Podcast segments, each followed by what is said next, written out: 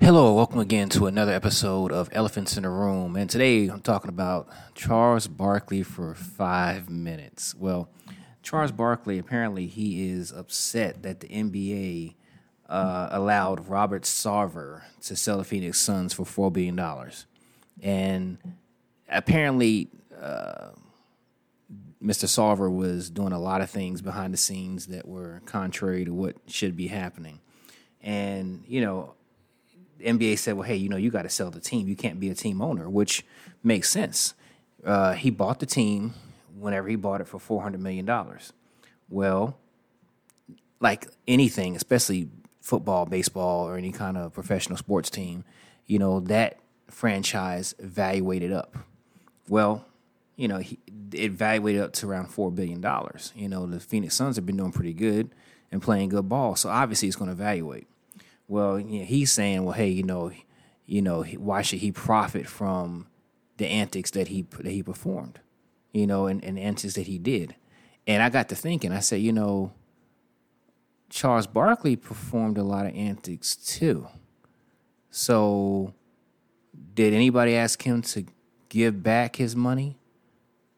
Because last time I checked, you know, he was a pretty outrageous character, and he had some issues, and he ran his mouth and said a lot of different things. And, you know, truth be told, a lot of these owners are out there doing a lot of these different, saying and doing and acting all kind of outrageous, you know, doing all kind of outrageous things, you know, behind the scenes. You know, it's just that this gentleman got caught. Almost the same as I believe the Clippers owners. You know, he got caught, you know. I could be messed. Not is it Clippers owner? I think he had a Clippers owner, and he got caught out there. You know, so it's a lot of different owners. You know, the owner of the Washington, formerly Washington Redskins, now the Commanders.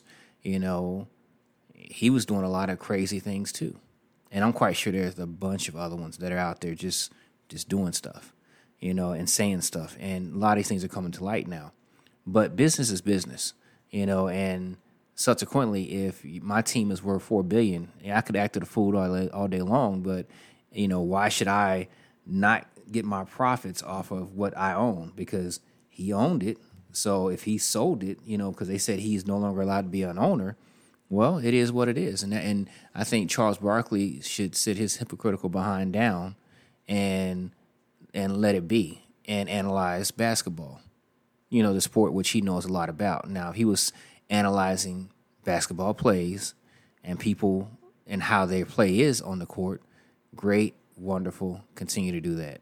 But when it comes to business and actually owning something, you can't say, well, hey, you did this, so now, you know, somebody should come in and arbitrarily say, hey, you know, yeah, you bought it for $400 million, but we're only going to let you have $100 million over, or we're only going to give you $400 million that you paid for it. No, it doesn't work that way.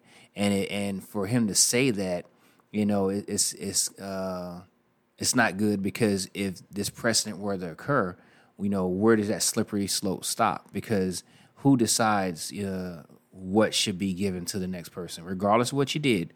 Not saying that what this gentleman did was fine, but who decides what your compensation should be, you know, after this right here?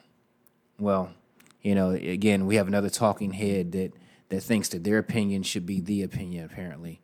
And it's a sad thing, because, like I say, Charles Barkley, I love to watch him play. He was a great player, but he does have some controversial opinions. You know, one of his other ones was he gave this wasn't an opinion. He gave Jackson State $1 million, and he wanted to show him some love.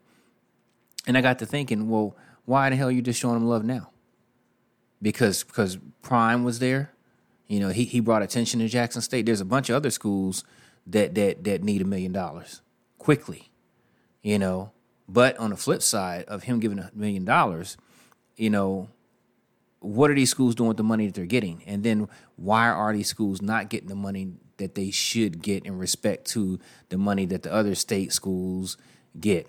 You know, because there has to be some kind of disparaging or some other kind of issue going on as to how the money's being spent, how the money's being allocated. You know, but, you know, hey, I'm quite sure Jackson State, I'm quite sure they'll appreciate the $1 million, of which they said they would, you know. And I guess, you know, we can call that a plus for Charles Barkley. But, hey, you know, you got plenty of millions, You know, everybody on that panel, Ernie and all the rest of them, they got a bunch of cash. I'm quite positive. You know, go down to Edward Waters and give them some money so they can help their facilities. If you come down here to Atlanta, you know, and you go over there to Morehouse, you'll find that, you know, they still have issues in their dorms. You know, Howard had issues at their facilities. You know, you go to a lot of these different HBCUs, and they need stuff. They need care, but they also need some kind of